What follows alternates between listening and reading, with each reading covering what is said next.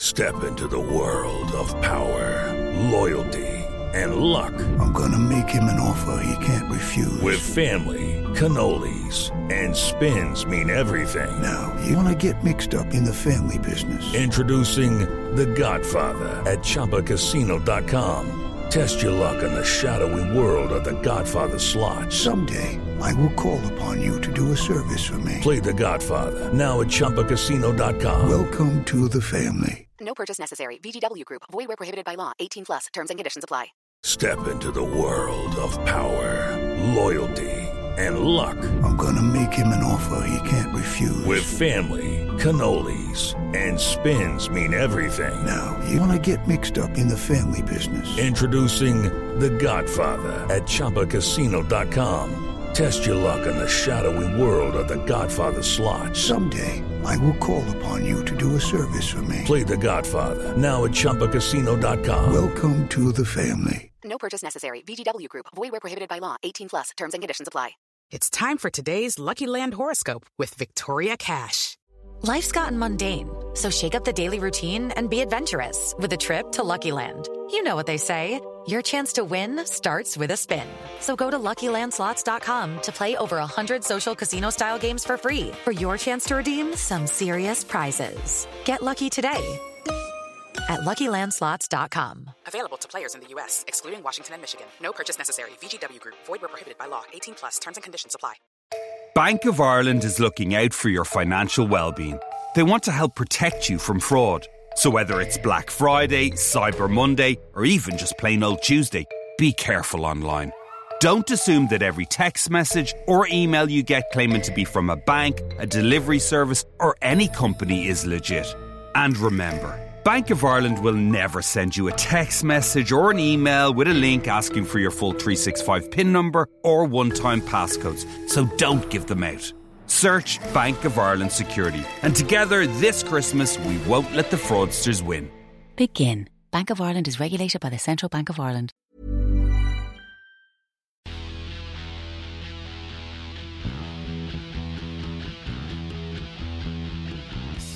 Episode 41 of the continuing odyssey of weekly updates in which we attempt to lift the level of rugby debate, Josh, to levels of lyricism that Leonard Cohen would judge less harshly than other outlets. I think we're pretty much there, aren't we? Yeah, before we then ruin it by using too many swear words. because it is very big and it is very clever. It is big clever, but even though Leonard never felt the need to use them quite as, as exhaustively as we do, perhaps. No. So, this is the bloodandmud.com podcast. I am Lee fucking Calvert, the editor of bloodandmud.com, and over there I is. am Bloody Rozzy Josh Gardner. I thought I'd go soft for a change. Uh, welcome along once again. I'd like to thank all of you out there for listening uh, because uh, and passing the word on because last week was actually a record-breaking week for the pod, Josh, in terms of listening numbers. That is exciting. That is Clearly, not- there's a correlation between me going on massive apoplectic rants about how shit Wales are, and and people listening to the podcast. So uh, Yeah, I'm going to pretend it was due to our efforts, but I think it was probably more due to the wistful waxings of uh, everyone's new favourite Scotsman, Dave the Brick Elliott. oh yeah, there was that, of course. I mean, So- be- best be honest, he's a he's a media empire in himself, isn't he? Really, so there's going to be Yeah. a bump. How was this man not discovered? You know, I don't know. if you want a change.org petition, that's one right there. Get Dave the Brick Elliott commentating on national media for the rugby. Yes, can we just get rid of Andy Nicol and replace him with David Brick? Can we just get rid of Andy Nicol? You had me at get rid of Andy Nicol. um, as a thank you for your continuing support out there, ladies and gentlemen, um, why not get yourself £10 off a crate of lovely craft beer from Beer 52? Yes, and as, I'll level with you, given the uh, socio-political events that have occurred in the world last week, I have been hitting my my box of beer pretty goddamn hard this week, and it has taken the edge off. If you go to beer52.com and use the code BLOODMUD10, you can get a lovely crate of wondrous booze for 14 hmm. quid delivered directly to your door. Scotland fans, imagine the convenience of sorrows drowning that that would facilitate for you. Or indeed when uh, in about 18 months' time, when we live in a post-nuclear apocalypse, that'll be the only way to get beer. I was I was wondering who was going to be the first person to do the nuclear apocalypse joke, and it was you. Of course it was. How many minutes are we? Three, something like that. Yeah, I thought I'd get it the way early doors. Right then, enough. Let us move on with Hmm. Yes, uh, the- the some rugby was played. Some rugby was played this weekend, Hmm. and the rugby was played. Uh, first of all, let's talk about England, shall we? Well, it's it's a fairly rational place to start, isn't it? Um, I think before we talk about England, can we talk about how fucking dreadful South Africa are? Like, honestly. Sorry, that was my phone there. Oh, that's professional. Scottish? Power have been blastingly trying to get hold of me for about 900 weeks. and I'm not even Have their you- customer. It's really annoying. Amusingly, just before we came on air, uh, I got a text from O2 asking me if I'd like to watch highlights of the England game, which is them misjudging their audience. rather spectacularly. What do they call it? The algorithm fail. But Yeah, yeah, um, anyway, let's talk about how bad South Africa are. Go, yes. Yeah, they are. Like, I know they shipped 60 to the All Blacks a month ago, but I think they might be getting worse. If that's somehow possible, like England firing all, and uh, like if they'd been firing on all cylinders and they'd had wingers who weren't an absolute pile of shit, I think they'd have hung 50 on them easy. Like, Yeah, they should. have Probably uh, It's it's it's interest. It's it's interesting that England have come so far in what is literally like twelve months now. It's almost hmm. exactly twelve months, really, isn't it? That the crowd boos when Owen Farrell kicks the ball out and ends the game when we're 37-21 up against South Africa. Yeah, I mean, it, it they are.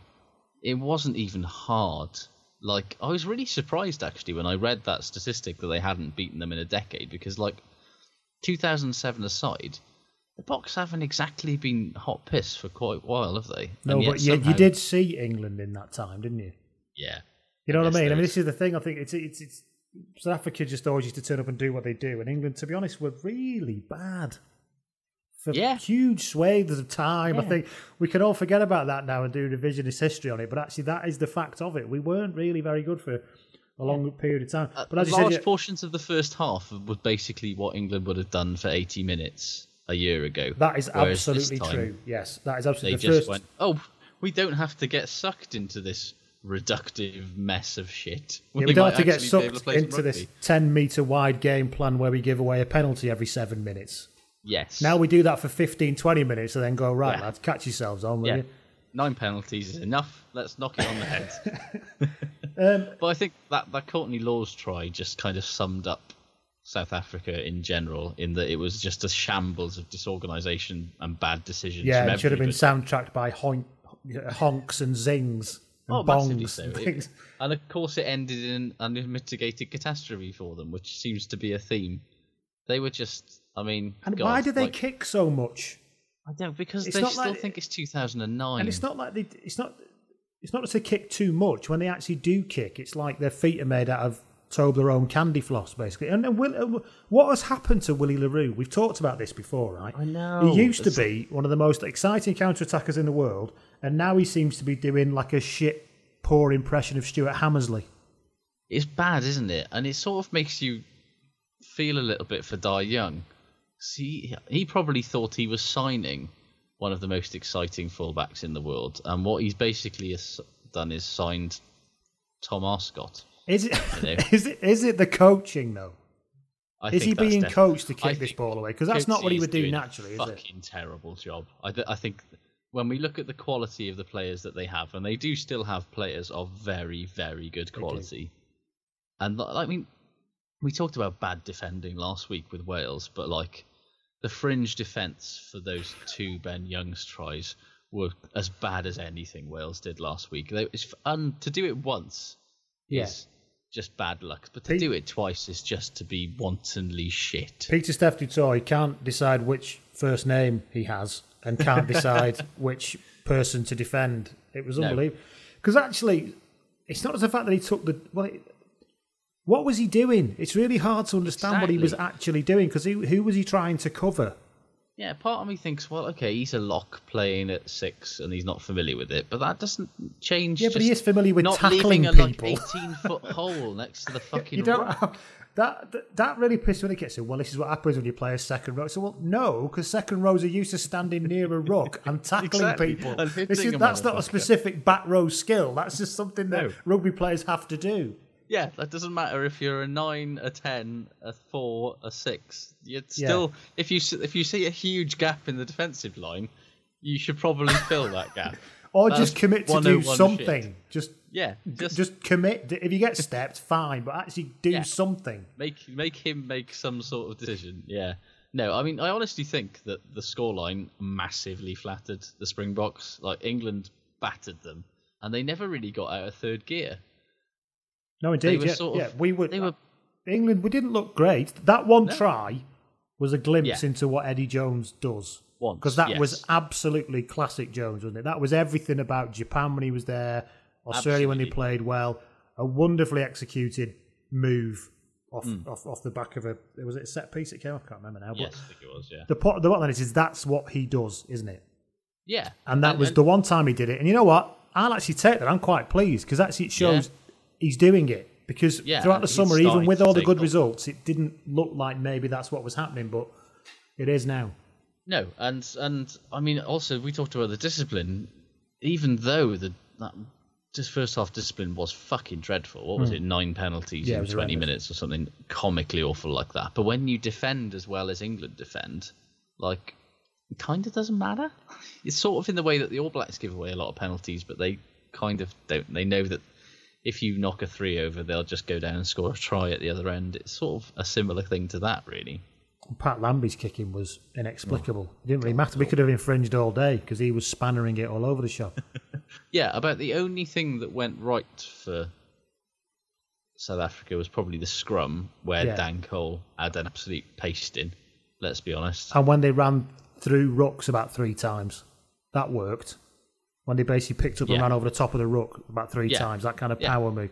We used to play against Barry Seconds in South Wales. Used to always do that. They had three big lads who would just pick up the ball and run over the top of the ruck, and you had to kind of run after them. Which I think shows the sort of Which- level which is- coaching that we're talking about here, doesn't it? It's Barry seconds. Spring, the Springboks play a lot like Barry Seconds. Yeah, But they they picked this massive fucking back row, and then aside from giving it a little bit of large in the first twenty minutes, they did fuck all with it. What's the point, as you said, in picking a lock in your back Hmm. row and then not bothering to compete in the line out? It's like you've got yeah. And Hartley at one point threw, he threw like eighty percent of his lineouts to the front, yeah. and they didn't even bother getting anybody up to try and deal No, with it. It was so they, they look like a team that doesn't have a coach at the moment. I, I and it doesn't have any leadership on the field. Like with the greatest respect to the players that are out there, none of them look like they really give a fuck. They're like the reverse Jaguares. They don't look like they've got a coach either, but they're at the opposite end of the scale, aren't they? In a in a fantastic. Yeah, way, they don't have a coach Yeah. because they just turn up with the boots and then just fucking come on, lads, let's just flung it around. Whereas South Africa don't have a coach and don't have a clue what to do, and shit themselves and just don't know and just pull the ball in tight and then just. I mean, there was the last twenty five minutes, even though that's when they scored. Hmm. There were parts of that second half where literally you were just like, you haven't got a fucking clue what you're trying to do here. Nobody on that park has got a clue what what this team is supposed to be doing. No, they have no shape. They've got no, even the merest hint of organisation or an attacking game. I mean, you th- it makes you appreciate Wales because at least they were capable of turning it around and putting something vaguely approaching a rugby team on the field on Saturday. But yeah, South Africa, Jesus Christ, they have. It's remarkable how, as rapidly as England have risen, South Africa have gone from being a sort of average with potential to be quite decent occasional team to being a really awful team. like, hmm. Yeah, really bad. And but if it weren't for the psychological side of things, I'd say that they would well go home not having beaten anyone. it's easy to when you're talking like this to actually say that well England were no good and they were always going to win that game. And that, that's fair. You got to remember this is the first international of the season.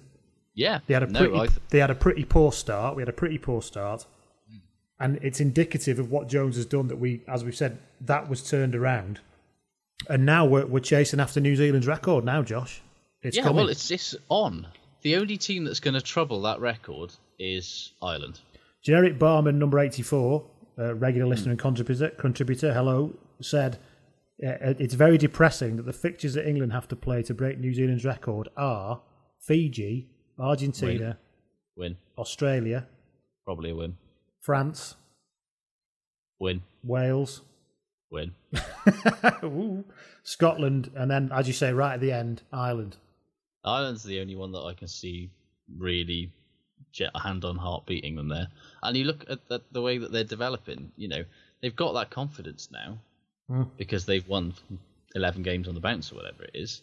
And all of a sudden now just starting to bring that next stage into it, you know, playing Elliot Daly at 13. Hmm. That 10, 12, 13 axis of Ford, Farrell, and Daly. I mean, okay, Ford is in one of his high on confidence streak moments Yeah. where he looks brilliant at the moment, and that could end at literally any moment. But he could But- be one of those players that gets confidence when he comes into the England camp. He might be having Yeah. a bad time at Bath, but if he's loved and indulged, hmm. wrong word, but you know what I mean, that basically he knows Yes, he's secure there, he knows they're playing a game that he can play. He, you know, his, his club form might not. Because you do find that sometimes. You do find some players. I mean, did Will Greenwood Ben ever Youngs. really play very well for a club? No, and Ben Youngs, he's not been very good for Leicester, and you stick an England shirt on him, and all of a sudden, True. Who has Um, been very it- good for Leicester, though? yeah. But I think, as much as anything, as much as the performance wasn't great, it's sort of show like strength in depth has always been something that England have had Yeah. over everybody else. Like, but that's for the last fifteen years. They've never actually managed to pair that strength in depth with confidence and good coaching to like make them actually click as a unit. Because now you you kind of feel like Jones could take anybody from that EPS squad and hmm. slot them in on a match day, and they'd probably there wouldn't be that much drop off. You know, to And lose it- a player of Itoje's caliber and have a Launchbury or a Lawes to step in is one thing. Imagine how many points we'd have won by if Itoje was playing. I know. It'd have been about 3,000 nil. Yeah. or if he hadn't sent Rokoduguni home. Yeah. Marland Yarde did that loop round the back for that very good try move because obviously he was hmm. told stand there, What, run there, literally, pass yeah. it. You've Beyond got one that, instruction this game, Marland. Can you li- live with that? beyond Yes. that, he really is a little bit garbage. I'm sorry. He's terrible, and I, a lot of people have been eulogising about Jonny May, but I think that's mainly because they feel sorry for him, and I and I don't have any of that issue. I don't feel like he's had a knee reconstruction. Good on him. for that was a back. cracking finish, to be fair. To It was a him. great, very finish, good finish. but he is still not international standard as a winger, in my opinion. And I never they- thought he would be, and he looked like he would be, and I'm I'm reserving judgment until this knee reconstruction is a. Which is not Fair like enough. me, but I'm, I'm reserving judgment for now. But See, remember, I everybody mean, feels a bit sorry for him because he Yeah, looks like well, a sort you- of World War One poet. Well, do you remember when the biggest worry about Jonny May used to be that he would run off the pitch and up into the stands sideways? He used to run. He would actually not stop, and he'd end up hitting the back wall of like the east stand or whichever stand it is in Twickenham. I still because don't think that's entirely gone from him. It hasn't, but he has actually started running, and he is. The turn of pace is good, and he can finish a bit. He can, He finish, a bit. You give him that. But yeah, I think when you look at how the All Blacks struggled last week when they took th- their three first choice locks away, and then you look at England and think, well, even if England had lost their first four locks, they probably had another two in reserve that probably could have done a job and probably would have yeah, pulled because out if they'd that have win. pulled it's a, Kitchener it's a in, very that would have been all yeah. right. He'd have done a Yeah. decent job. Both And it's got it's- them well drilled. It wouldn't be a Yeah. problem. It just shows that whoever play, you could literally put a tackling dummy in the England number seven jersey, and everything would be fine as well. It's a Which is it's virtually what they've been having anyway. It's Woo! a, it's a great Woo! endorsement of that whole thing because, frankly, Tom Wood is about as much of an international open side as you or I, and yet what he is is a decent international six, and yet Jones has got a system that just works fine with Yeah, that. he has a system that And- doesn't need a seven, which is one way Yeah. of dealing with not having one, isn't it? I suppose. It's it's a fantastic way of maximizing your resources in the short term, I think, and he's very good at that. So yeah, happy days for England fans. Happy days for England. Speaking of happy days or not so happy days, let's have a conversation about Scotland. Sunday, Monday, happy days. Saturday was not a happy day. Um, Scotland lose to Australia by one heartbreak to nil again. Yeah, I don't want to sound like I'm getting into the Scots here, but honestly, at no point did I actually think they'd win this game, even when they were well on top. Like they're like Wales, and I've got a lot of experience of that. They've not got the belief to win games against big teams See, in that situation. I thought they were going to win, and you see, and it's even worse for me because I'm an I was an England cricket fan before they started being reasonably good, so I should know that all hope should be thrown away. yeah, all hope is basically just fanfare to the inevitable misery of just that's what being a Wales fan has taught me for the last 32 years. And yeah, I just something look at Ireland and the way that they've started to learn Hmm. how to win and how to believe that they can beat these teams. And how England have always had it because they have that sort of they've always been quite good even when they were shit.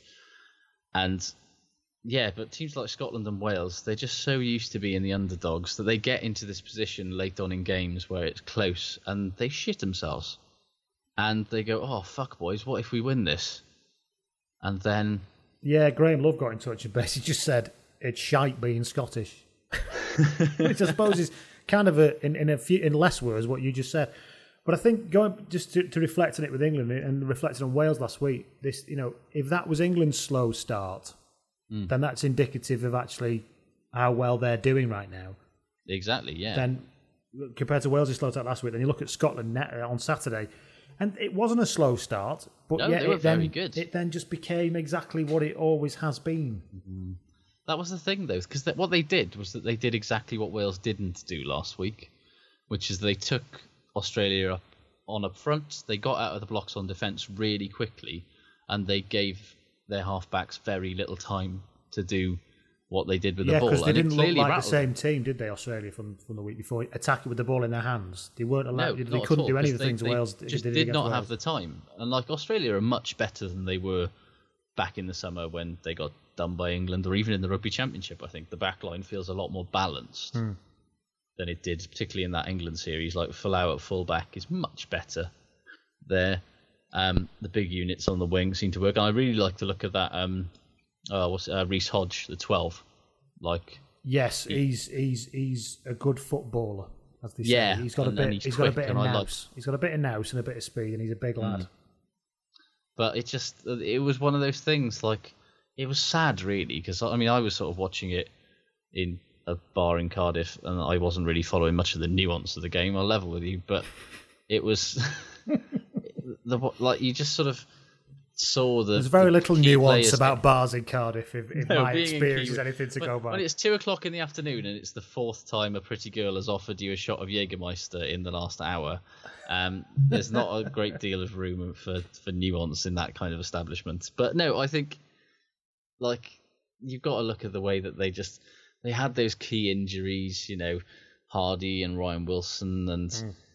and um, Gray as well, and it's like And Barclay played paid- really well, but then kept giving away daft penalties. In the was re- the- I mean, that, that was was just the- the most brainless.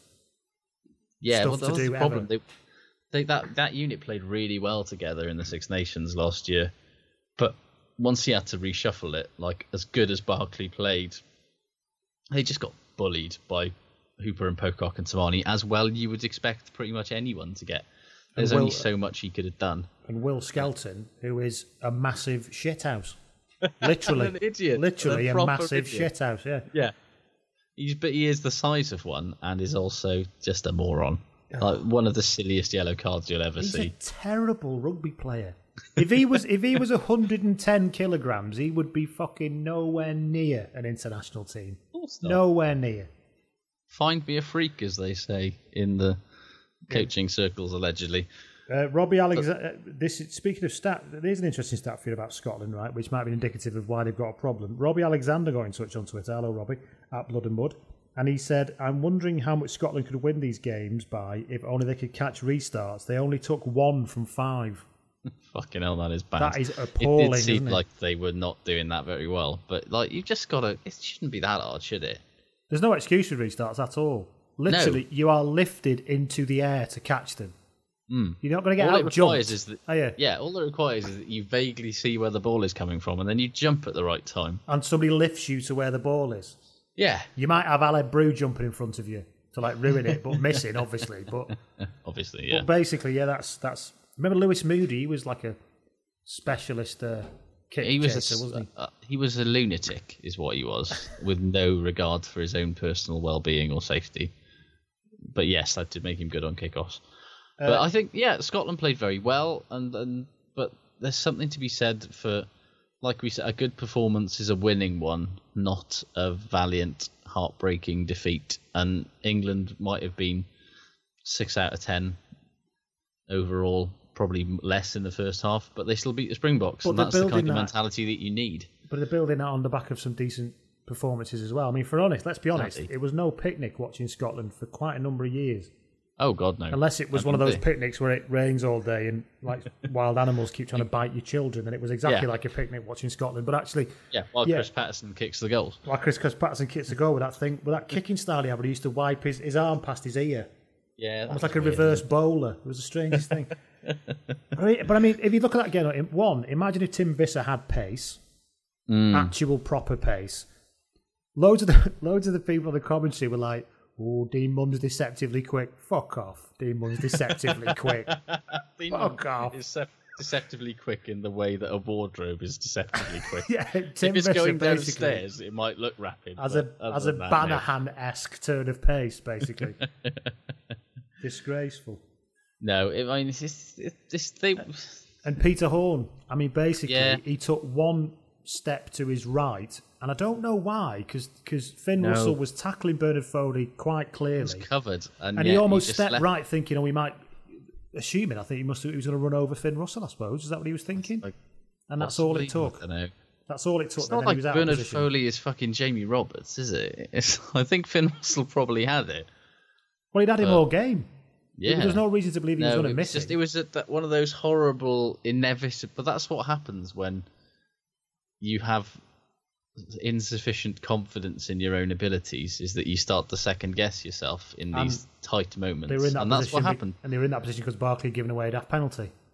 Yeah, and then it small was a, it, it was a penalty. I know a lot of people say they were quite like a lot of Scottish fans are saying they were very hard done by on the deck, and maybe they were a little bit, but that one I think was was a, a pretty straightforward penalty really. And yeah, they just when you don't have faith in yourself and in your system and your teammates to win that kind of game, this is what happens. You do something. You think, "Oh fuck! What if he go? He runs over him? So what- I'm going to take a step to the right and then leave a gaping hole for Kieran So what does it take through. to actually? Is it just winning? You just got to start winning and get into the habit. Is that it? Do you think? I think it probably well, part of it. I, th- I think it's a, a coach's job as much as anything. You look at what Ireland did with the All Blacks. Like they lost that absolute sickener to the All Blacks in 2013 with the last minute try, hmm. and they. But then Schmidt's thing was to rather than let them make that a complex was to go look how close we did. Next time we get a shot at this, we're going to do better. Hmm. And over the ensuing three or four years, they gradually built up a belief and a mentality that they could have a crack at it next time. And they basically have Yeah, because based most of their last year or so of preparation around this one that one game. And once you get over that, because hump twice now Scotland have demonstrated they can beat Australia. Hmm. One in a pretty high profile game at the quarterfinals, and this was a proper proper test match, wasn't it? yeah, yeah. So it's not like they're struggling for the talent, is it? And they don't have a terrible record against Australia. I think They their beat record in the Australia in 2011, did they? Something in the autumn? I think their record in the last four or five years is something like 50-50. They've played four, won two, lost two. Wow.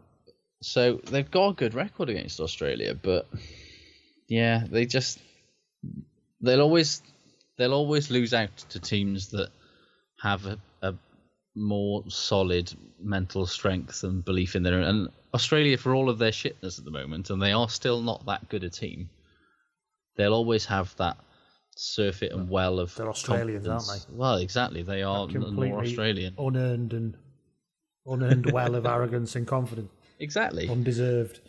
Um, Hmm. Right, so that was Scotland versus.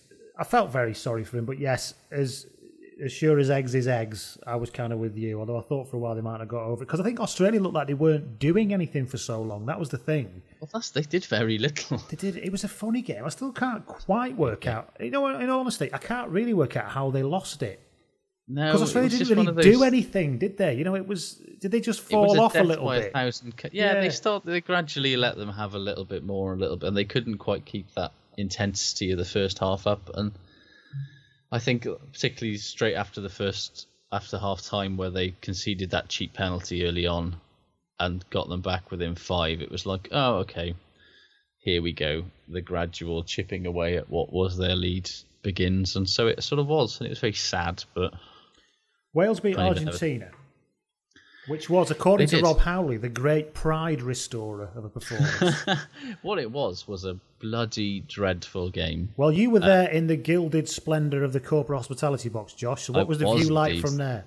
Uh, the, before the game or after? Because before the game, I witnessed uh, a young lady coming out of the uh, toilets in the hospitality area wearing a bib of sick. So uh, if you if you South want to know Wales, what uh, ladies and gentlemen, South hospitality Wales. in the Principality Stadium is like, uh, there you go. So when you get those emails saying, come and pay 200 quid for an hospitality ticket for this, they don't mention that, do they? they certainly do not. Um, but yeah, I mean, yeah, it was a shit game. Nobody was very good, but compared to last week, I mean, Jesus Christ, it's got to be positive to get a win. Like, Yeah. nobody actually evacuate their, did their bowels on the field, so that's probably a, a. They looked like they had some sort of heart and pride, unlike last week. So, I think I'll take it. To be honest, I mean, It was a very, very weird game. it was because Because Argentina. how did looked- Wales not win by, in terms of territory and possession? Is it because you're still so kind of a bit useless, really, that you couldn't Oh, expect we're them to really build on bad. possession? Like Yeah. It shows the value of Warburton and Alun Wyn Jones really certainly because that does, yeah, yeah. they absolutely yeah. set the tone in the pack. And that, as the pack showed last week, they're fucking rudderless without them. And because we were so solid at the set piece, and we had good physicality at the breakdown and good line speed, like there was, you know, Argentina were shit, but that was mainly because Wales were doing a very good job of slowing their ball down and making them sort of try to force things that they didn't really have to. Um, and they didn't really challenge the Welsh defence at all, aside from that one try, which had more to do with a lucky bounce than anything Argentina forcing things they didn't really have to. I won't believe it, Josh. Well, exactly, but like, yeah, like Wales were totally in control of that game, pretty much from minute one, and yet, once again, they did because they kept turning down kickable points. Yeah, it's go not, for the corner They'd swung the pendulum completely the other way, it. hadn't they? Yeah. And yeah, I mean, it was way, way closer and way tenser than it needed to be with 15 minutes to go, and because ev- everything went well, really, except for the attacking game. Like the set piece, I think Tomas Francis probably had his best international game I've seen him have. Like how a man, let's be honest, how can a man that fat last 80 minutes at test level? It's heroic. yeah. But he just uh, he just got down every scrum, lined up, and refused to move, and won penalty after penalty, and got his opposite number sent Yeah, off. You know, What's it his was. first receiver pivot like, though? That's all I'm concerned with. I mean, he's no Samson Lee in that regard, is he? But no, I thought the scrum was really good. The line out was worked perfectly well. Everything went well, with the exception of the attacking game, because it was a bag of shit. Adam which. I mean, you well, think you know why, don't you? Because, as Adam Rees said when he got in touch on Twitter at Blood and Mud, what was shit was not getting to see Samson Lee and well, ignite the Welsh attack from first receiver in the last 20 minutes. As Yeah, that Argentina team were tiring, he could have come on, held the scrum up, and then weaved his, you know, weaved that his, his tangerine magic from first receiver. I know, and this just goes to show that Rob Howley is a coach of limited vision, to say the Limited vision, yes. Limited vision. Yeah, I mean, I think this this Williams Davies axis probably needs a few games to see what they can do because Rome True. is not going to be fixed in a day. And they did both look they- better than Jamie Roberts. I have well, to say. sort of, yeah. But the, the problem I think that they've got is that they're both really 13s. Like Hmm. John Davies is 13, but I think Scott Williams is a 13 as well. Um, but Wales don't seem to have a player that they need at 12, which is that sort of Robbie Henshaw kind of player. Hmm. Somebody who's a big lad who's got pace and power, but can also step and offload a little bit. Well, he can straighten the attack in all the ways you need him to. He can Yes, smash it up. then- he can kick it a then- bit, and he can actually use his hands a bit if it needs to. Yeah. I wonder if actually the solution might be Alec to Brew. swap them around. No, well, yes, maybe. but um, to swap them around. John Davies becomes the hard-running twelve who can pass, kick, tackle, and step. And we know he can kick. Oh, good God, do we know he can Good kick? God, he can kick it. Well, he's, he's So, got. yeah. It's an excellent sort of. He has that then second kicking option at twelve, Which he often makes his Scott first Williams- option, doesn't he? For Yeah. Christ's sake, Jonathan, stop kicking the fucking ball. For God's sake, stop with the grubbers, lad. But then you give Scott Williams the space in the 13 channel to use the pace and the creativity to attack outside, and that could kind of work. But I, as a result, I reckon that Rob Howley will never use it. I uh, I was coached for a period of time by Crispin Cormack, Right. who played outside half for Ponty in the 90s. I vaguely remember the name. When Neil Jenkins got injured, he was the outside half that took Ponty to the title that year. But anyway, the reason why I'm telling this story is because he, he had a brilliant thing he used to say. He used, he used to preface things with "not interested." Like if you're in, if you were in, if you were training, and then Yeah. you'd like throw a miss pass or something, he'd like blow his whistle and go, "Not interested, not interested in miss passes." And so then you have to start again, and basically, and or something like that. But then basically, there was there was one guy in our team, and he reminds me of Jonathan Davies in that he wasn't very good at kicking, but kept trying to do it. And the number of times that Crispin would say, "Not interested in X kicking the ball, not interested in the slightest," and that's what we basically need to get Crispin in there into the into the Welsh squad. Every time he shapes the kick, not interested in Jonathan Davies kicking the ball. No, and that's the problem, really, is that we've got Wales can't keep relying on individuals to do impressive things to score tries because, like, has I can't remember the last and there time. has to be pattern, doesn't it? In any team. yeah, but I can't remember the last time they scored a try that was actually unlocked through, like, unlocked the defense through pattern. Yes. And that is what all the best teams do now. Even New Zealand, with all their in- inventory and hijinks, No, it's, it's mostly about about, pattern. pattern. and it's most it's you know you, you start speaking exclusively in truisms when it comes to stuff like this. But basically, know, you've got to get a good platform and have somebody with half a fucking brain to do something with the ball. It's really not very not- complicated. It's not rocket, and they've got players that have got brains clearly, but like that ten minute period at the end of the first half was just an exercise. At no point did I expect Wales to score a try in that scenario, Yeah. and they didn't. And they just smashed themselves against the Pumas' defence in the scrum until they gave away the inevitable pen. What was that and scrum like, by the way? 19 reset scrums, penalty Argentina. It's fucking Boom. ridiculous, isn't it? But um, and, and that's the problem that they really need to get and it, it, it needs time like it needs a bit of patience with it to see if, if davies and williams can become the 10 12 uh, the 12 13 axis axis that unlocks everything but i honestly think it's going to take more than that and it might require a change at fly half Uh, or a bit of a rejig Long Starbird got a touch on Twitter at Blood and Mud and said, The thing is, he's Welsh, he said, The thing is, we were miles better and still nowhere near good enough. That's, That's- how that's bad last week was. Yeah.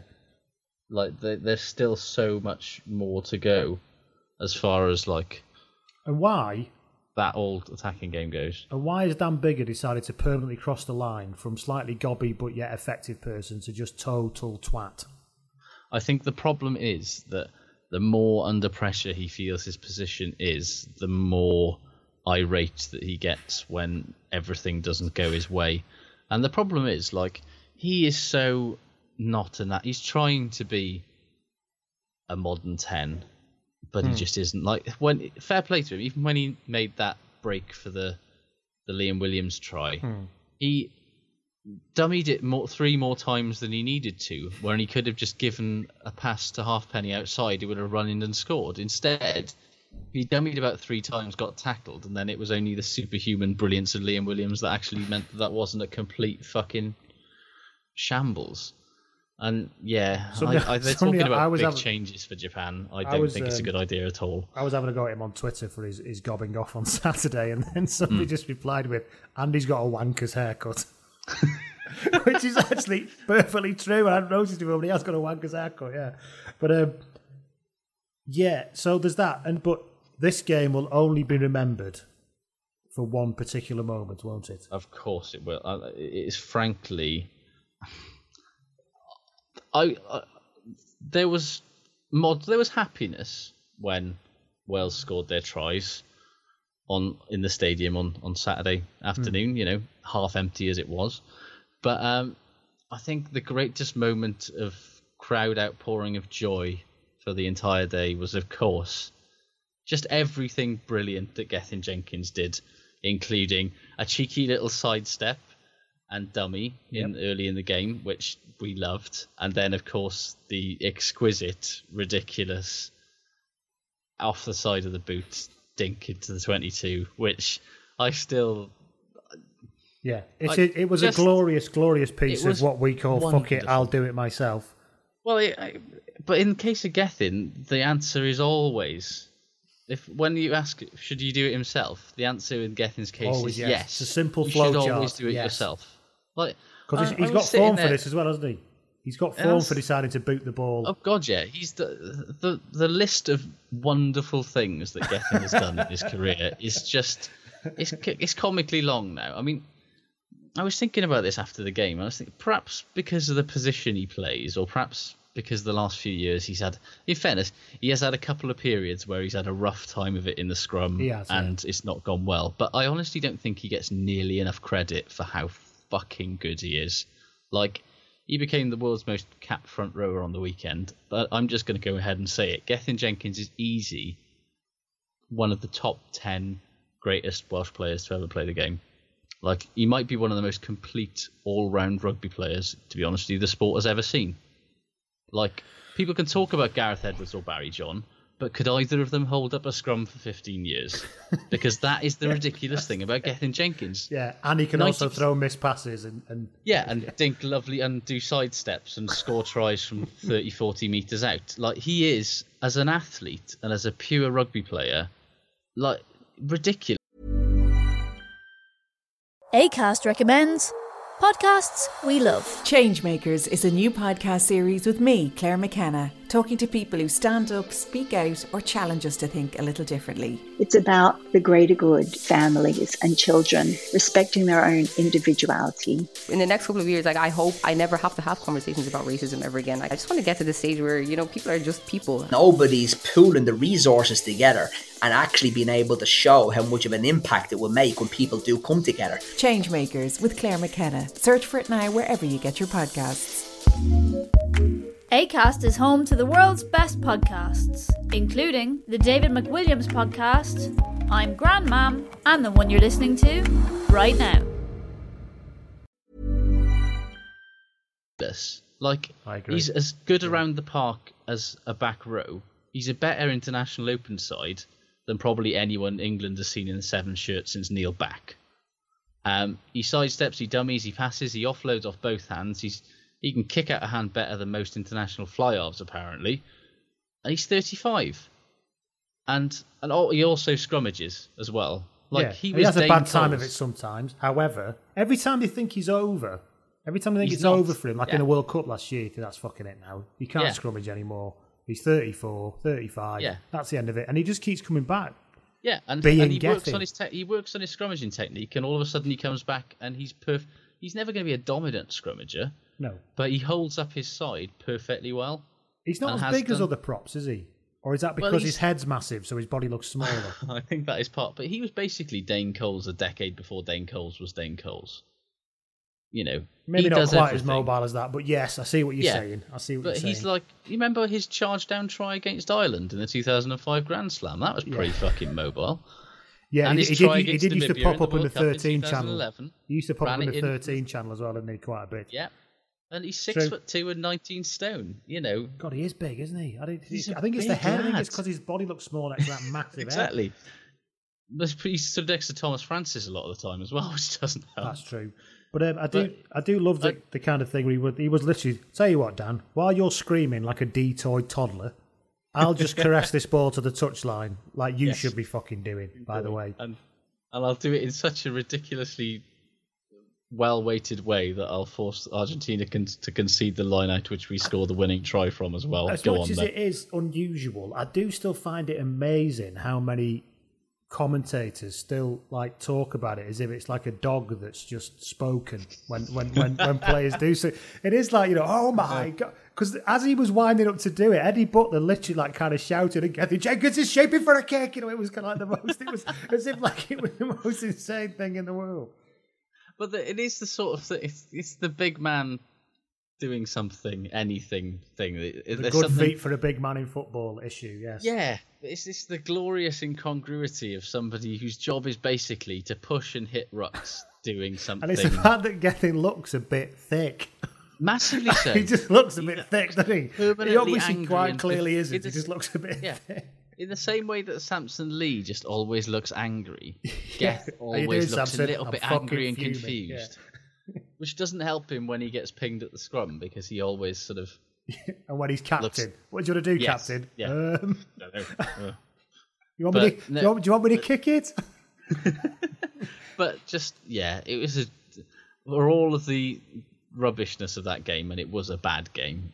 Um, that whole moment just encapsulated everything that was good and pure about Gethin Jenkins, and I'm fine with that. Fair enough. Right. That's Wales versus Argentina. We'll see Yes. what happens next week. Um, who have you got next week?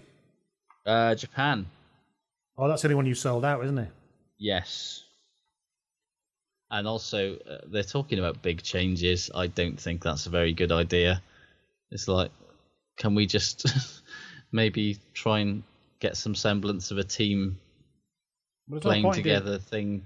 I think Liam Williams should play foot. We haven't have mentioned Liam Williams, by the way. But I think um, not really. Yes, I mean, well, he's just. I, I saw something. I don't know if there's any truth in this, but I saw somebody say that Liam Williams didn't come through any rugby academy Something to be said he was that, a scaff. He was a scaffolder, and then he started playing for the premiership in the Premiership because he was a big lad and he was quick, and then they realised that he was fucking ridiculous. And if that's kind of what it takes, like if if we're not producing players like that because the academy system is drilling these players to be too unimaginative with the ball, and he is like a textbook example of what happens when we don't, then the academies need to take a long, hard look at themselves and how they're coaching players. Two points about Liam Williams, right?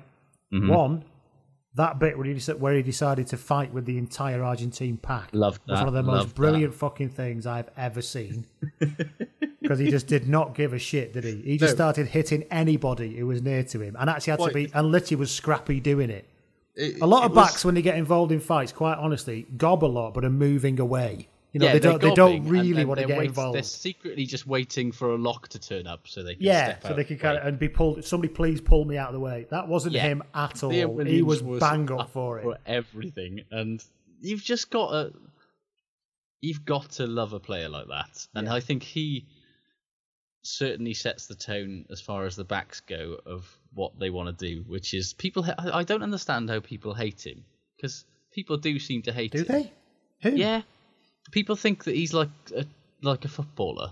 They claim, and that he's because he's gobby and mouthy and a bit of a gobshite, and it's like, well, though backs have always been mouthy, annoying. I've never gobshites. really noticed that about him. He can be a bit chip. He's not like Dan Biggar though. He he gets he will complain and moan a little bit, but I mean the man is a joy to watch, a genuine. if you joy. ask me, I don't understand why he's not playing fullback. I'm I'm baffled. I think it might be a conversation that needs to happen. Like, Although I will say, Halfpenny probably had one of his better games. And he's not a bad player. But yeah, and it's clearly that would you weaken that? given- Would you strengthen that position, the fullback position, by putting Liam Williams there, or would you strengthen the fullback position more by putting Williams there than you would weaken any wing position by putting Halfpenny there? It is a question that I think Rob Howley's going to have to answer before the. I bet his answer's exciting. I bet it's a very Yeah. exciting answer that he has when he tells you to you in the media. Well, exactly. Good God. I, I I personally think, yeah, you're probably right. I think Halfpenny probably had like. I always think that a lot of Halfpenny's criticism that he gets is because he's basically told, "Stay Hmm. where you are. Don't come into the line unless it's absolutely definitely on, because you are basically there to be the last line of defense." Like it was noticeable in that Argentina game that clearly Rob Howley has gone if you if you'd like to have a run, Lee, feel free to to have a little run because all of a sudden he was coming into the line, he was stepping folks, he was passing the ball. It But another reason mean- why Lee Williams should be playing fullback is he wouldn't listen to any of that, and he would Exactly just do it anyway. Yeah, and he's not a good as good a defender as Halfpenny, but I think if you've yeah, got but the that three doesn't of them mean he's across- a bad defender. No, he's this a is very this good is this. defender. There's a bandwidth of defenders. He's incredibly good, Halfpenny, but Williams isn't going to miss a tackle, is he? No, well, he didn't miss posi- any and his weekend. positioning It's isn't cer- particularly bad or anything. So So I think as a as a back three, you can afford to have one sort of fairly average defensive passenger, and that is clearly George North. What you can't afford is two, which is what we have if we have Alex Cuthbert or an other in that other wing slot. that's what baffled me when they said they were going to put North at 13. Well, they have done, but I mean defensively, Well, yeah. wise, good lord. Anyway, sorry, I went back into it. I was going to stop. yes. One last piece of news, which we wanted to touch on, was was that Bristol have finally parted company with Andy Oh, Robinson. should we talk about Ireland before, as, as Irish people probably get annoyed? Oh yeah, Um, sorry, they- I forgot about yeah, that. Yeah, yeah. Ireland, are better and bigger than Bristol. Yes, I'm very sorry. Yes, um, Ireland beat Canada. Uh, big surprise. Um, um, Somebody did say that it was quite game- surprising they could find 12 people who weren't so hungover that they couldn't play. So that's, prob- that's probably a good sign. But um, uh, it was actually quite close until it was 28-21 with 60 minutes gone, and then they made it look much more respectable. They didn't give a fuck, though, did they? Well, exactly. It was a bit of a kick up the backside. And it was, it was, exactly a, it was a second team virtually. And Keith Earls was Also- playing. You know what I mean? He's well, Also, he's, he's well in the exit look- lounge, that fella. Yeah, if we're looking for red flags though, um, of oh god, maybe they're starting to get their shit together. Did you see what France did to Samoa? Yes.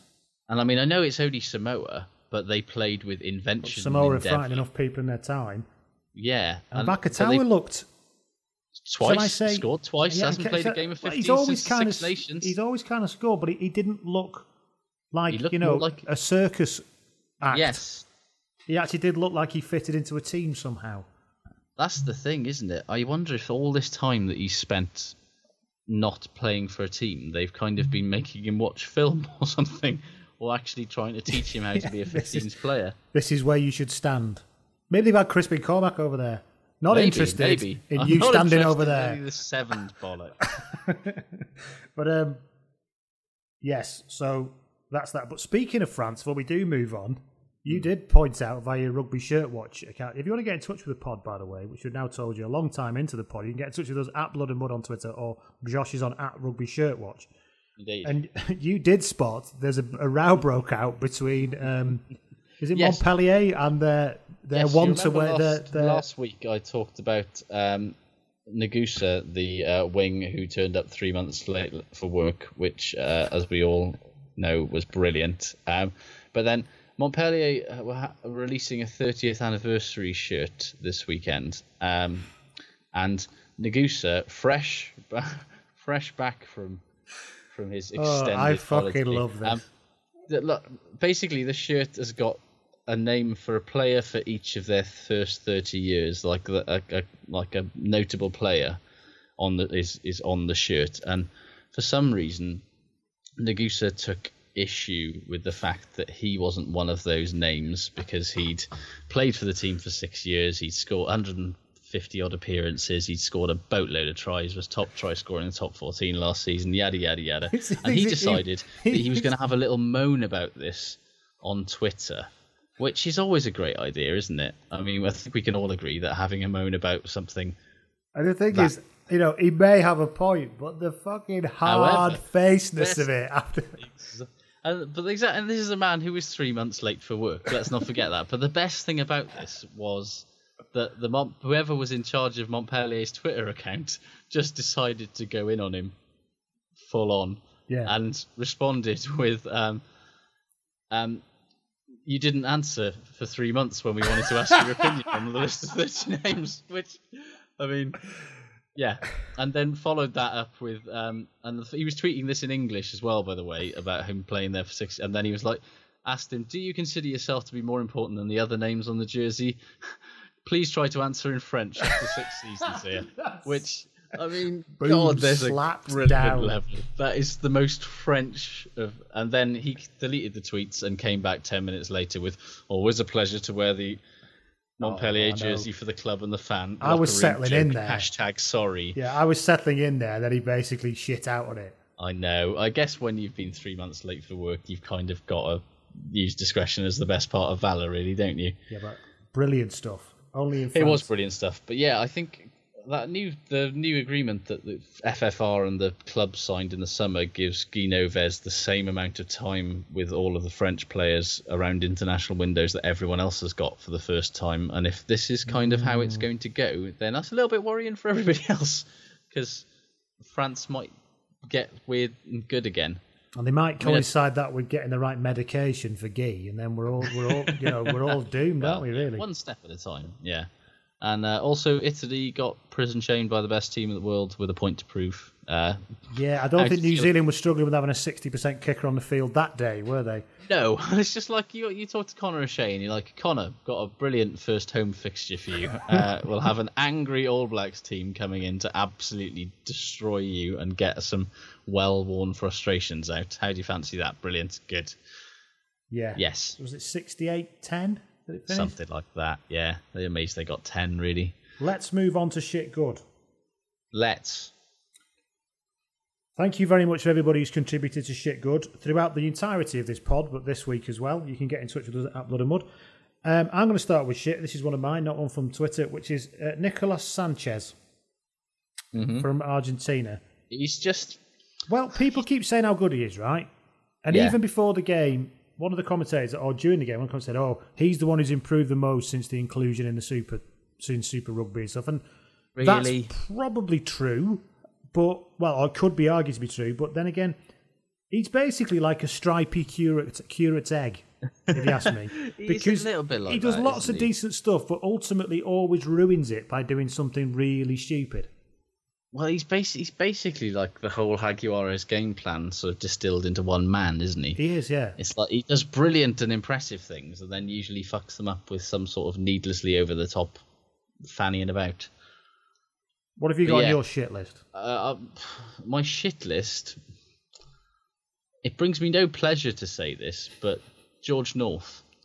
Um, Rob Howley's got apparently got some harebrained idea that George North is uh, better on the right wing than he Yeah, is. on when the, did that left. happen? Actually, yeah. Basically, he said something that was. He made it sound like sense, but when you thought about it, it was mad. He basically said that North was wearing the number 11 shirt against Australia, but as soon as the game started, they swapped wings. Because I think he was That thinking. worked that- as well, didn't it? Oh yeah, it was fantastic. It it was basically that I think they were trying to. They assumed that they put their big, their most solid defensive winger on his side, so they hoped that by swapping them round when it kicked off, that somehow they'd catch them That's unawares. genius. It's it, you know, if, only there was some way of it sound- seeing where he'd moved to, you know, it's incredible. makes it sound like it's some sort of fucking really clever. But when you, Jason when Bourne you shit, that is. it down, Jason Bourne, the North nonsense. supremacy. Yeah, but for some reason he thinks that North is better on the right hand side, so he's played him there for the last two weeks. And given that he's been completely anonymous and shit in both games, I would suggest that he's probably wrong on yet Has, another hasn't he been assertion. playing 14 at Northampton? Maybe that's what the problem is. Maybe, yeah. Whatever you, whatever he did, whatever he's done to George North to make him not what he was like about three or four months ago, or indeed on the tour to New Zealand, where he looked like the best winger in the world again. Can we Hmm. undo that? Because I don't like it. Yeah. I don't like it at all.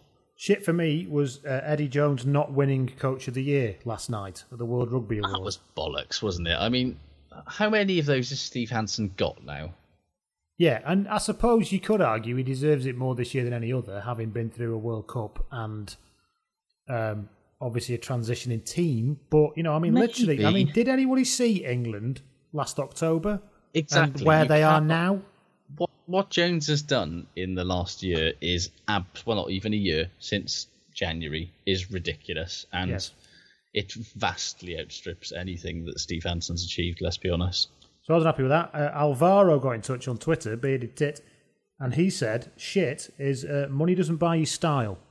As evidenced by Sir Clive Woodward's colostomy bag cardigan on Sky, where he looked like some kind of disgusting version of Rupert the Bear, if you ask me. Um, and Johnny Jonny Wilkinson, David, did you see Jonny Wilkinson's suit at the weekend? So I was I was ensconced. Oh, of in- course, you were you were you were having a nuanced time in Cardiff uh, bars, weren't you? But so, but Johnny Jonny Wilkinson's suit was the most ill-fitting thing I've ever seen in my life. And you see, one that's inexcusable because one, he's got a load of money, so can afford to do tailor- tailoring, and two, he's actually a really good shape for a suit. He's like Yeah. perfectly triangle shaped. How did he Any get a best suit that shape was that bad?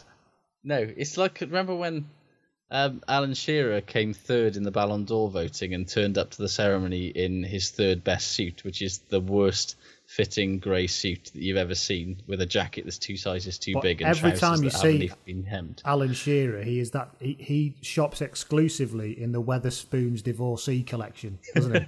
Exactly. Well, it looks like he got his suit off the rack in Asda. He looked tailored by, and it- yeah, professional athletes get your goddamn suits tailored. You can afford it. It's, I mean, somebody you probably won't even have to pay. I You mean- I probably mean- just go somewhere I have and to say, do it for you.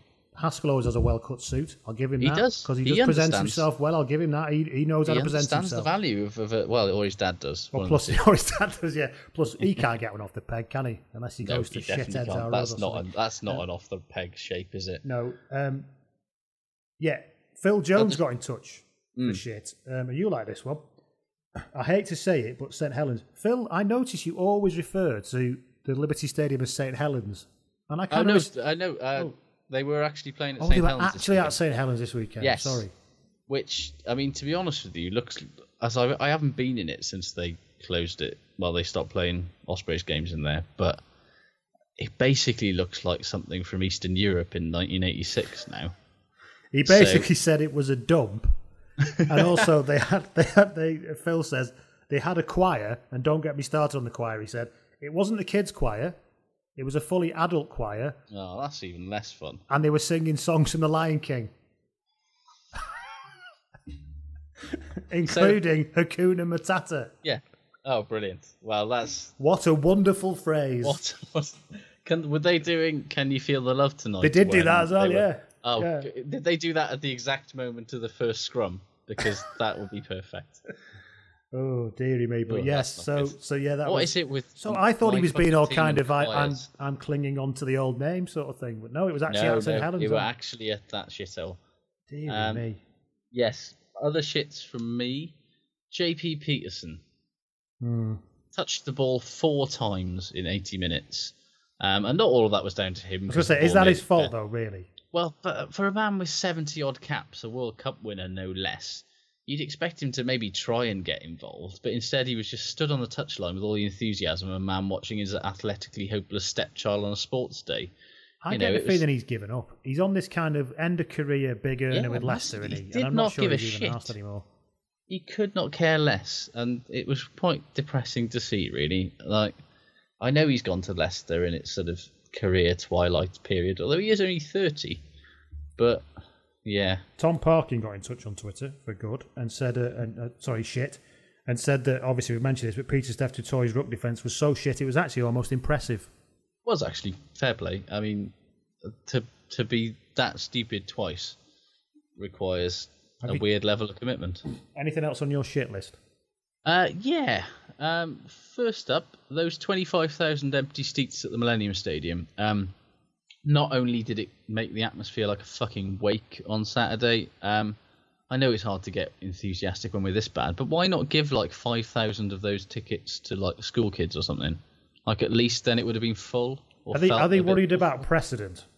That then people I won't buy probably- tickets thinking They're that they'll about- get this. Yeah, financial A bit like targets and- Tesco's with the food that's in the whoopsie.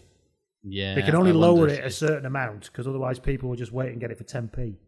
Yeah, it's it's. I do wonder if there is something of that, but it's like, look, it's such a deflating fan experience to play in a barely two thirds I mean, it's still stadium. a good size of crowd to make a lot of Yeah. noise, isn't it? Oh, But They it still make just- a lot of noise, but you could just feel that sort of emptiness from the There's top. definitely a lot of kind of chatting and chunnering going on in that Millennium Stadium at the minute, though, isn't there? It's like it just sounds like they're all having a bit of a natter to each other. Which is basically what everyone's doing. The, the product on the pitch is so shit that people are just basically chatting or being sick on themselves, apparently. um, in fairness, that was before the game even started, though, so, you know. Oh, I love that. She'd have been on the cider since about ten o'clock this morning, wouldn't yes. Oh, yes. Um, and my last shit is this tweet from Stuart Hogg after the game, and see if you can spot what really annoyed me about this. Okay. Um, okay, so here we go, and I quote: "Gutted with the result today. Huge effort from everyone. Incredible support and atmosphere at BT Murrayfield. Big week ahead at Scotland team." Is it BT Murrayfield? The man has included the fucking sponsor name of a 90 year old stadium in a tweet. Somebody's told them to do that. He's not written they? it, has he? Well, it's like he's been. Their social media training has drilled into them. Whenever you mention Murrayfield, be sure to remember that the official name of the stadium is now BT Murrayfield. I mean, for fuck's sake. It's a tweet. You've only got 140 characters. Yeah, and they've got their own PR department to do all this. And what are they paying you? God, it just it, it was one of those things where it was just like pulling back the commercial depressing realities of our modern game situation. And it's not his fault. He's just Yeah. utterly awful. Don't hate. Exactly that. Yes. Here's a question for you, Josh. Who do you Mhm. consider to be the best number eight in the world at the moment? That is it's quite hard actually. I mean conventional wisdom is Kieran Read. Mhm. But I would put a strong hand up for Toby or Billy V on their day. What if I was to put out to you for Yeah. Facundo Isa? I tell you what, he's a fucking great player. I really like him. Well, let me let me give you a little bit of a story about this here, right? hmm Isa topped the meter count for the Pumas at the weekend. He made the most tackles for the Pumas at the weekend. hmm He was the best forward in the rugby championship, uh, beating the beating the third most defenders of anyone in the competition, running 361 meters off a staggering 85 carries in five games. He was fifth overall in those figures. Just the the, the next forward was tenth, and that was Jerome Kaino, and I he can offload what. at will as well. He was a joy to watch in the rugby championship. I absolutely loved what he's. He's just like a ball of knives. It was brilliant, and yeah, he, I mean, he obviously wasn't going to be quite as dynamic on a sort of No, claggy northern hemisphere gr- like pitch, but yeah, he's a fantastic But player. He's on, on, on performance this year, he's right up there. I'm not saying he's absolutely Yeah. the best, but it's not a, it's not No. a silly a silly uh, assertion No, to assertion if- to you- make. If you're going to talk top five eights in the world, for me, He's up it's going to be yeah, he's probably fourth, and then I'd probably yeah, who would I chuck in at fifth? Hmm, He's Picamoles. after last weekend. I'd, I'd throw Picamoles in there actually. I think Picamoles is a fucking cracking player. Did he play for France at the weekend? He did, and he scored a try as well, I think, or he he, he contributed to a. Uh, I definitely think they've got Noves' medication right again. You know, because he's picking him to. again. They've definitely. I also discovered he was wearing a black armband on um, on the weekend actually, and I, I discovered this morning through uh, Twitter that the reason that that is is that his granddad passed away recently, and his granddad lived in Stratford upon Avon, and that was apparently the main reason that he signed for Northampton was he wanted to be closer to his granddad. Is, he- is he off now? Uh, well, I don't know, probably. but I think that's just that people you- wondering. People wondered why he came to Northampton, and they assumed it was the money. But it seems like it was actually more just he. His granddad was eighty something years old, and he was getting close to the end, so he just wanted to be near him for his last sort of. And I Well, thought that was quite lovely, touching. Yeah. Speaking of lovely things, Hmm. there's been much much viral content of the New Zealand Maori with the Anthony Foley shirt. I did think that was very nice. Yeah. I did think he was very nice. I do think we're getting a bit carried away with all this stuff now. It's almost like, you know, the sincerity of gestures wins games now, not actual games. It's very, it's, it's, I mean, it was Yeah. lovely, don't get me wrong, but it Absolutely. just, you get this wall to wall saturated coverage of it. Every time you think, well, I might retweet that, I think, well, no, because nine million people have done it already and 47,000 media outlets have covered it. But Yeah, uh, it was, it's, it doesn't stop it being any less nice. But That's it does. There is a in the same way that people who get inordinately upset about things that have nothing actually to do with them, like really famous people dying or something. Yes. Like there's a point where you just have to you you've got to move through the overt mourning stage of grief into something a bit Yeah. more reflective. Yeah, why do people cry when Steve Jobs died? I still don't understand that. will they will they cry when the when Jeff Bezos of Amazon dies? Or mean, when the bloke who runs Tesco keels over. It's very odd. Depends if I can't get Amazon Prime anymore, then I might cry. I But, signed um, up for Amazon Prime last month, and I have to say, we're not being sponsored for this, by the way. I have to No, say, it's if they it want is- to, though, it is great. It is truly great. Yeah. Speaking of Um, great, the I got sent the thank you to Camp- Canterbury for sending me the British Lions shirt, It's bloody nice. and that, I'm telling you, it? right, I'm not that big a shirt fetishist, You're unlike, not. unlike yourself, right? But it is genuinely lovely. It's and it's got a some nice. and it's got some lovely, lovely detailing on it, which is very hard to describe. You actually, I could, I know I'd read what you'd said about it, but until you Hmm. see it, you No, can't you don't actually appreciate the the little I things they put into it. knocking me about giving such a glowing review to what is a air quotes I- plain red I, shirt. I think you were accused of sucking Canterbury off, weren't you? I was. well, actually, they were wondering whether the relate which way the uh, arrangement went. Whether, but um, the internet, But ladies no. and gentlemen, the internet.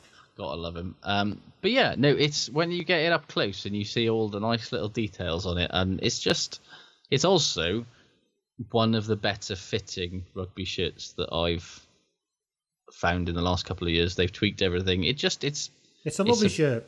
It, and it I would, really and is I would, really nice. I would It's- commend people to get behind the shirt for next year. Yes, I will say that. Although I'm still not entirely convinced by this whole uh, "don't touch it until the squad is announced" thing. Because I mean, if you paid for it, just fucking wear I'll it. do whatever you want with it, yeah. But yeah, Yeah. I can see what they're trying to do with that, but it's bollocks. So just carry Yes.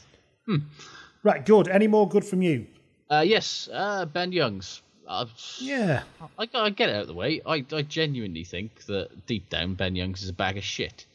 But um, his career, his body of work to date has demonstrated that he is a very average scrum half who goes on a very occasional streaky run of form.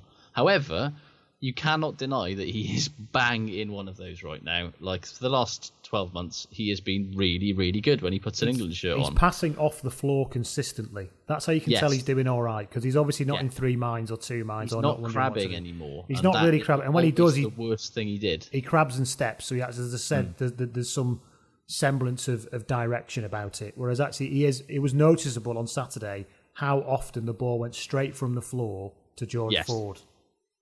and that's what you need. You, like, I mean, absolutely. We obviously he's had a bit of a, an armchair ride from his forwards at the moment because they're doing a fantastic job. I mean, let's face it, we saw Nick Phipps look like an international nine last week when he had a bit of a sedan chair ride from the Aussie. Le- Less, but I mean, That's he is the final England insult. That's the final humiliation, isn't it? It was- you it made the Nick. Phipps look good. I know it, it's it's going to sting for a long time. But um, yeah, Well, I mean, both dues. of those tries he scored obviously was, as we've spoken on several occasions already, some comical fringe defence. But he had to spot that gap and he had to go through and he had to give the pass. Yes. You know, and he did it both times. And fair play to him. Huw Jones in good. Quite a few people on Twitter Yeah. saying this as well. I was reading about Huw Jones this week, right? And you know that even as recent as April of this year, he hadn't decided on playing for Scotland. Yeah. It's definitely an option, he said. I'm not ruling it out. But Well, then when the the, because he's not massively well.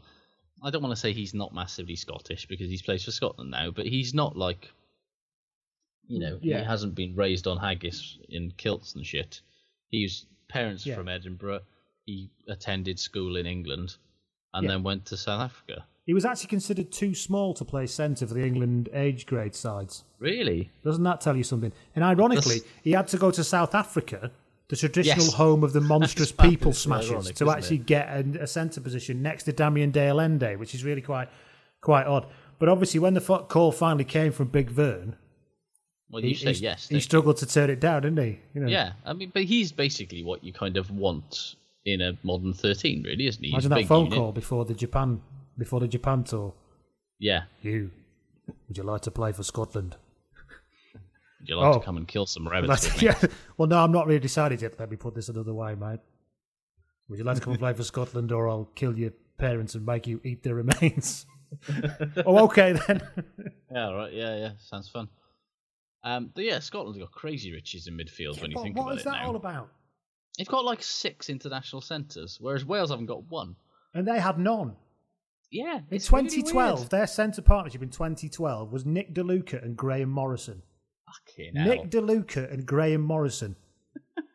There's probably a stench coming out of your speakers now and surrounding your face if you listen to this. Nick De Luca and Graeme Morrison. Remember Graeme? It's I mean, cl- Graeme cloying. Morrison. He was about six foot two, and he was absolutely useless.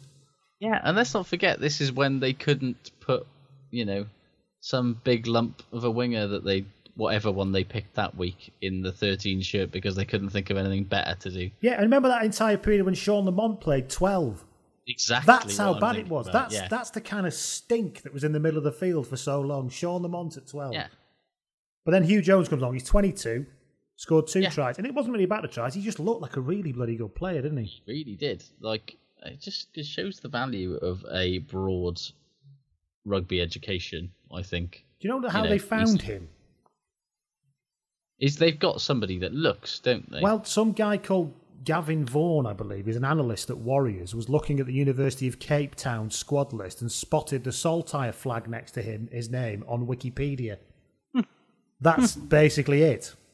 And then they got him to come over to Scotstoun while Gregor Townsend made kissy faces at him. Then he decided to stay in decided to stay in Cape Town and, and, and here we are now. That's amazing. How yeah, There was- there was quite a ring- interesting how these things could just happen with just such random chance Yeah. almost. You so know? he's, he's a Scotsman with a with with a Welsher name than Leaky McLeak Yes. face. And, yeah, uh, I did wonder if he might have been in some way I Welsh think one of eligible I think his grandparents that. are. But I think that's why he was hanging around to see who offered. To be honest, yeah, he's obviously got a fair bit of eligibility there. But when he said when the fan call finally did came, he said it wasn't too difficult a decision. It's quite hard to say no to international rugby, and I couldn't just wait around hoping for a call from someone else. And, and then, then he then he then full stop, and then he said, and obviously I am Scottish. It's the way he went. I better add that at the end, you know. Oh, oh, and obviously I am oh, Scottish, shit, like shit, yeah. shit, I've been caught. in Yeah, I can't just hang around it? waiting for a phone call from somebody else. Oh, and I am Scottish though. Yeah, Oh. sorry. Make sure you get that bit in. but you know he is Scottish Oh, and fair play, and he I did mean, look, and he did look absolutely, entitled to. So yeah, you and he did look absolutely gutted at the end of the game. So nobody can argue with that. of course. You couldn't you could never question his commitment. I don't think. Um, last good for me, uh, Chris Robshaw. Yes, Purely Yeah. because we're a year on from the World Cup debacle and Lancaster getting sacked and him getting pilloried as being the Hmm. shittest England captain ever and all that. And once again, as he has done pretty much constantly and quietly for the last 10 months, 11 months, is just be very, very good in an England six jersey and Yeah. just get through. He just cleared up so much mess from England in that first half. yeah, and I'm he's just- and he's indefatigable. He Yeah. works so hard, and, and not just, and he, he's clever with his work as well. And the other thing is, it's, it's a classic example of why it's good to get a completely new coach from from somewhere completely different to come in because he didn't give a shit what the media have been saying. he, he came in with no baggage, and I think if an English coach had come in, they might have done. That's the truth Yeah. of it. I think they would have done. Whereas he They came would in, have kept on Wood and they would have got rid of him. I think so. And obviously, getting rid of the captaincy was the best thing that ever happened to him. Yeah, and some players are just they play better without the weight of that. And it's not the weight of the shit on the field because basically being captain on the field doesn't really mean a lot. No. You just decide when to go for the post. And you couldn't even always decide when to go for the He the couldn't even do that properly. Yeah, but it's kind of No, but it, you know, it's all the it's PR much- and stuff, isn't it? It's and, and it's knowing that you have to. be- You're going to be the person that talks about it at the end of the game. And it's being the. I- I think he strikes me as the kind of guy, and I don't. He wouldn't be that comfortable being the public face of England rugby because that's what you are. You're on the billboards, aren't you? You're everything. Exactly. You're you everywhere. looked I'm not at sure what- that's you know him, when he did those bloody Beats by Dre adverts before the World Cup. He looked like the most uncomfortable man on planet Earth. He doesn't listen to beats, does he? He doesn't have. He doesn't listen to that kind of music. You can just tell No. by looking at him. He's a Mumford and Sons fan. you can tell by looking at him. Oh, definitely. He loves a bit of uh, Irish potato famine core. That's what Mumford and Sons are. Tell Uh, me I'm wrong. Um, It's, they, they fall under like Coldplay, the music for people who don't like music. it, category. that is emphatic. Queen were like that as well. Queen were music for people who don't like music. I actually quite like Queen, but people who didn't like music liked Queen. Yes, and Coldplay and U2 a little bit as well, and also REM. Yeah, but we digress. And we're an We hour do. and 15 minutes in and we're still and we're, we're digressing. Yeah. Very quickly, some goods from Twitter. Dave Garrett got in touch and said, Good scrum five for the look on Jerry Guscott's face every time Alfie regurgitated relentless positivity about Wales's performance. but he did that last week after that performance, so he must have been up to Look, 11. look they've got him there to do a job, and that job is relentless positivity. I've not mentioned didn't mention this in the Scottish in the Scotland review, but um, Hmm. Alistair McKinnon and David Logie on Twitter got in touch and said the Gray brothers. Have you seen this stat? Yes, God, forty-seven tackles, work, not forty-seven tackles, not one missed. That is ridiculous. That's some work. That. Uh, Tom Dare got in touch and said, "Good was Ross Moriarty again." Yeah, again. And then he, was said, "I'd like to say something witty about him, but frankly, I'm too scared he might take it the wrong way." That's the That kind of man you're dealing with. Exactly, and uh, I think it was notable how much better Wales' rest of the pack played this week. That he didn't stand out nearly as much as he did last still week, while still being very good. And, and as a corollary to that, IGT Ian got in touch and said, "Can I suggest the Ross Moriarty Shield for an end of season trophy for week in week out for club and country? Fuck it, I'll do it myself." so anybody who's got high brilliance- levels of that, Ross Brilliance Moriarty in the Shield. face of otherwise shitness. Yes. is, there's definitely a a category there. I think Josh, we have reached the end of another episode. We've once again we have started the pod thinking, how are we going to talk for an hour and You, change? you, you about- might not believe this, ladies and gentlemen, but every single week we do say to ourselves, "Have we got enough in the run to fill up an hour?" we genu- we're like Scotland fans, you know, where Yeah. we think we might win. We think we might come in under an hour, and Yeah. every single week we fail miserably. The only time we have come in under an hour was last week, and then I forgot they had to add Dave the Bricks interview in, which then took it to an hour and fifteen minutes. Look, some things are just meant to be. Some things are just meant to be like Zebra Shitwatch, which we'll be coming back Exactly. to next week, I believe. Is Pro 12 back next week? Was it still Ah, the Anglo I Welsh Cup? Uh, it's it's not Zebra Shipwatch though, is it? No, but it will be when they play their next game, won't it? Yes, which is Ulster. Yeah. It's currently Ulster. It is currently forget. Shitwatch, which we haven't covered this week because they didn't play. No, Okay, so I'll see you next So, week, yeah. Jocks. let's uh, let's. I'll, I'm just look forward to uh, deconstructing Wales's dispiriting loss to Japan next week. See you, everyone. Bye. There you go. Bye.